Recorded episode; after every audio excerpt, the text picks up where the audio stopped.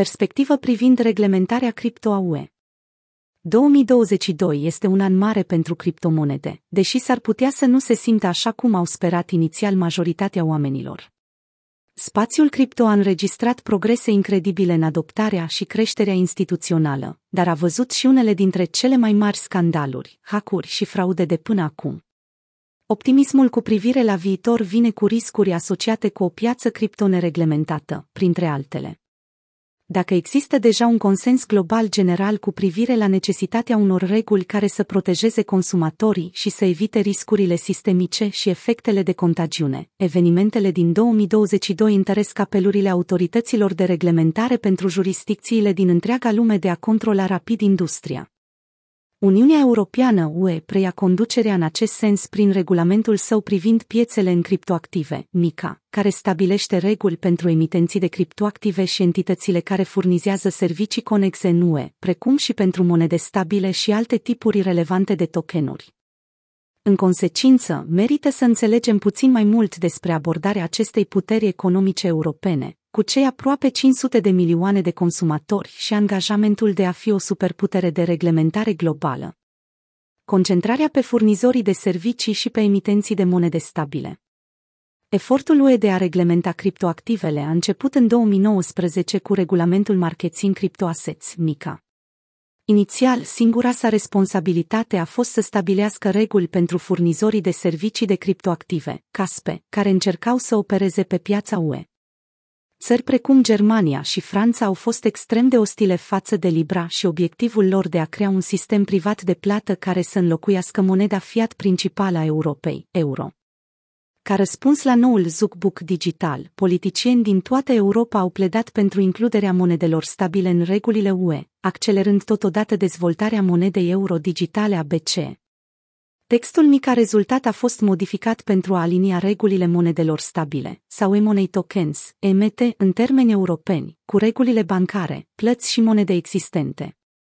Noile reguli au interzis și acordarea de dobânzii pentru monede stabile, deoarece acestea nu sunt considerate egale cu depozitele bancare. Numai instituțiile licențiate, cum ar fi băncile sau furnizorii de monedă electronică, aveau voie să emită monede stabile în Europa. Au apărut apoi complexități și excepții, așa cum v-ați aștepta. Monedele stabile algoritmice au fost excluse din cadrul MICA. Aceasta înseamnă că acestea pot fi în continuare listate pe bursele reglementate, dar nu pot fi comercializate ca stablecoins, deoarece revendicarea unei valori stabile trebuie să fie demonstrată și susținută de rezerve. Pentru monedele stabile din afara UE, cum ar fi cele denominate în USD, cum ar fi USDC sau USDT, există restricții suplimentare, deși detaliile finale ale acestora urmează încă să fie decise în dezbaterile tehnice post-implementare. Rezultatul acestor dezbateri va fi esențial pentru bunăstarea criptopieței din Europa, înrucât stablecoins-urile denominate în euro nu vor putea oferi suficientă lichiditate până la intrarea în vigoare a MICA. Atingerea ușoară a UE pentru DeFi și NFT. Monedele stabile nu sunt singurul subiect care a jucat un rol perturbator în formularea textului final MICA. În ultimii trei ani, finanțele descentralizate, DeFi, NFT-urile și amprenta de mediu a proiectelor Proof of Work, cum ar fi Bitcoin, au devenit, de asemenea, importante în dezbaterile legislative ale UE. Scopul inițial al MICA a fost de a oferi un cadru legal care să permită entităților reglementate centralizate să-și furnizeze serviciile în toată Europa, protejând în același timp investitorii, consumatorii din UE, integritatea pieței și stabilitatea financiară.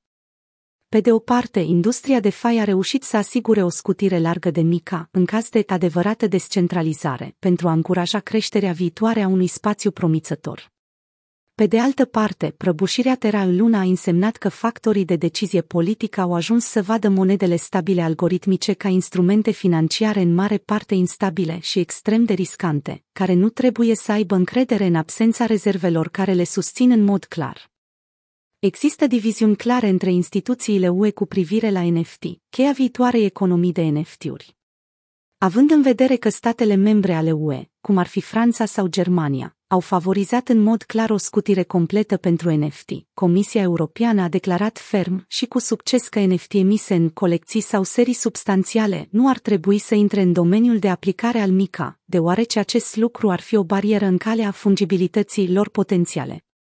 Definiția finală a NFT rămâne încă de stabilită, deoarece nu este clar ceea ce UE consideră un token nefungibil.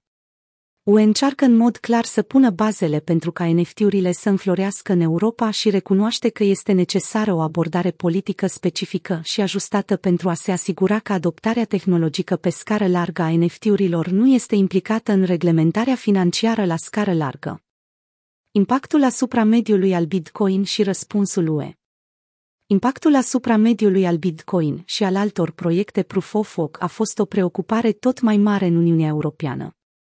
În timpul negocierilor MICA de la sfârșitul lunii martie 2022, UE a fost foarte aproape de a interzice ca criptomonedele bazate pe Proof of Work să fie listate la exchange-urile reglementate începând cu 2025. Din fericire, industria a reușit să evidențieze consecințele potențial dezastruoase pe care le-ar putea avea o astfel de decizie asupra pieței criptomonedelor din UE, cum ar fi forțarea cetățenilor UE să se bazeze pe schimburi nereglementate și descentralizate pentru a tranzacționa Bitcoin și alte tokenuri proof of work. Scopul de a crea o piață de tranzacționare paralelă și nereglementată și de a submina complet mica nu este ideal, dar pentru a liniști factorii de decizie de mediu, compromisul final înseamnă că emitenții de active cripto vor fi obligați să furnizeze informații despre impactul proiectelor lor asupra mediului. Criteriile specifice privind modul în care ar trebui furnizate aceste informații vor fi definite de către Autoritatea Europeană pentru Valori Mobiliare și Piețe, ESMA, în activitatea sa legislativă, secundară. Temerile de spălare a banilor și finanțarea terorismului persistă. Un alt aspect cheie al negocierilor a fost legătura dintre MICA și normele antispălare a banilor, AML, în special în ceea ce privește portofelele personale sau autogăzduite. Problema este dezbătută într-un act legislativ separat, dar foarte interconectat, care vizează implementarea așa numitei reguli de călătorie, ca parte a eforturilor UE de a se conforma recomandărilor FATF. Dezbaterea a fost din nou extrem de polarizată. Pe de o parte, factorii de decizie criptosceptici au făcut eforturi pentru cerințe de verificare pentru transferurile de portofel autogăzduite, ceea ce ar forța entitățile reglementate să verifice identitatea utilizatorului din spatele fiecărui portofel cu care interacționează, mergând de fapt mai departe decât propunerea FATF. Pe de altă parte, factorii de decizie favoriți a industriei susțin că o astfel de cerință nu este doar imposibilă, deoarece verificarea s-ar baza pe informații furnizate de sine, ci și contravine obiectivului general al regulilor de combatere a spălării banilor. Încă o dată, UE luptă cu instinctul că, dacă va fi implementat, ar putea pur și simplu să împingă utilizatorii într-un spațiu nereglementat, cu puțină sau deloc supraveghere din partea autorităților de reglementare și a forțelor de ordine. Din fericire, eventualul acord politic recunoaște că mersul pe această cale ar putea împinge utilizatorii să tranzacționeze criptoactive numai între portofele cu custodie proprie, folosind tranzacții peer-to-peer nereglementate, mai degrabă decât prin schimburi reglementate.